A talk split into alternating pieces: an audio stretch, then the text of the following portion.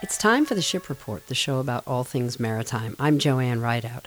It's Monday, April 4th, 2016, and we have a dozen vessels on today's Columbia River ship schedule.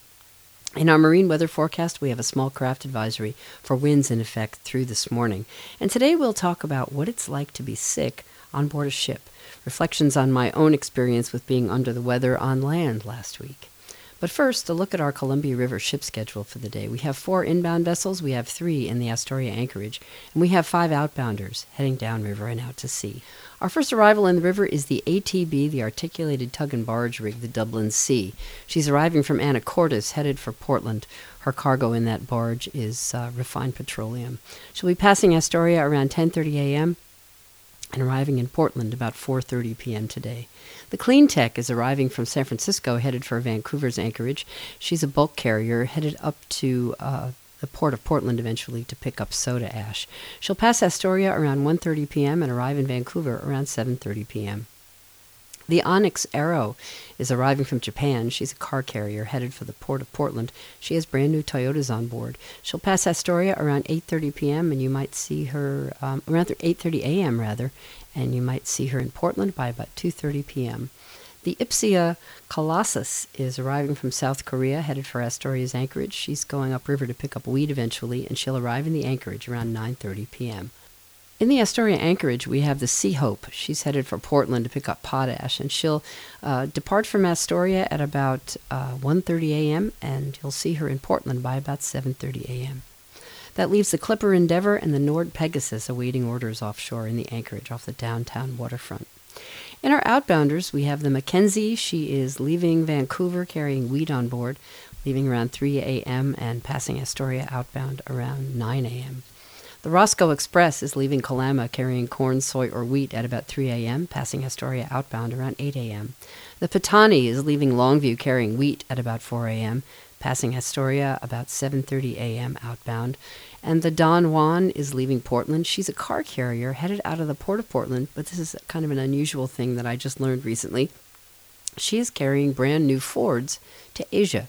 So could be Mustangs, could be um, Lincolns, things like that, uh, headed. New cars headed for Asia from the United States. So she'll be leaving around 2 p.m. from Portland, passing Astoria outbound around 8 p.m. And the Korean Bulker is leaving Vancouver with copper concentrate on board around 4:30 p.m., passing Astoria outbound around 10:30 p.m. In our marine weather forecast on the Columbia River Bar, we have a small craft advisory through this afternoon for rough conditions there at the very mouth of the river where it meets the ocean. And uh, the, the uh, forecast for the Columbia River Bar today combined seas two to four feet, building to five to seven feet by Wednesday, but seas will temporarily build to about six feet or near nine feet during those maximum ebb current times. We have one at 3 a.m. on Monday and one at about 3:15 p.m. on Monday. Very dangerous time to be on the Columbia River Bar. That's in the forecast. That's why it's in the forecast to warn you to stay home. Overall, in our marine weather forecast, we have a small craft advisory for winds in effect through this morning, and west winds today, 15 knots gusting to 20. Wind waves west 3 feet high at about 5 seconds apart, and west swells about 3 feet high at, 10, at about 10 seconds apart. They will build to about 6 feet later on in the day, and showers are likely. Well, I was out of work just about all of last week with something that was either a really bad cold or some kind of flu bug. I'm feeling better, although you can probably still hear it in my voice a bit. Sitting at home feeling miserable gave me some time to think, of course, and I thought it might be interesting to talk with you about what happens at sea when somebody gets sick on board a ship. So, a person, say, in my position last week, cold, fever, cough, fatigue, feeling really just too lousy to move, that's bad enough, but had I been at sea, I would have been at a distinct disadvantage on most ships. A few observations about things I did last week that you can't really do on a ship. You can't get in your car and feebly drive to the doctor's office or urgent care. You can't even go to the emergency room. You won't have the option of staying in bed all day and padding out to the kitchen in your slippers to get some tea. Unless you are an officer, you probably share a room with other sailors. And when you feel like you need to eat or drink something, likely the galley is on another deck, and you will have to make it to meal times up and down a steep flight of stairs, or probably not get fed. Showing up in the galley probably won't please your crewmates much, because you might make them sick too. And things like flu and colds tend to spread quickly on board because of the enclosed spaces in which people work and live. So you live in your workplace. Some of these folks are probably taking on extra work too because you're not there, so they may not be too happy about that either.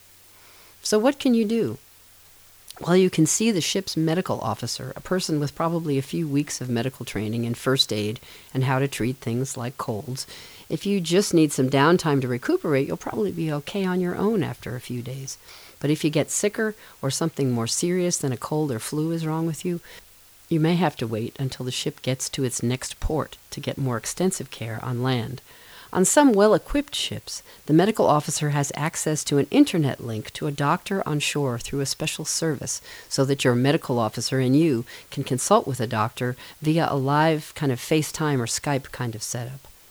But still, if you become seriously ill on board at sea, you will likely have to wait until the next port. Of course, if you're close enough to, say, um, maybe within the 200 mile limit or closer, the U.S. Coast Guard can come and get you, but that would have to be for something fairly serious. Now, thinking about all this made me feel quite grateful to be on land in my house, which was not rocking back and forth and which was very quiet. I appreciated the fact that I could get up whenever I could manage it and stagger into the kitchen to try and fix myself something to eat. These are not the usual kinds of things to be grateful for, perhaps, but something to think about the next time you see a ship go by. Having the flu at sea could be quite a miserable thing, and you can bet there probably would not be a warm, snuggly cat on board like I have at home, just waiting to climb into your lap and make you feel better. You've been listening to the Ship Report, the show about all things maritime. I'm Joanne Rideout. Thanks for listening. You can find a podcast of this program on my website at shipreport.net. Have a great and a well day.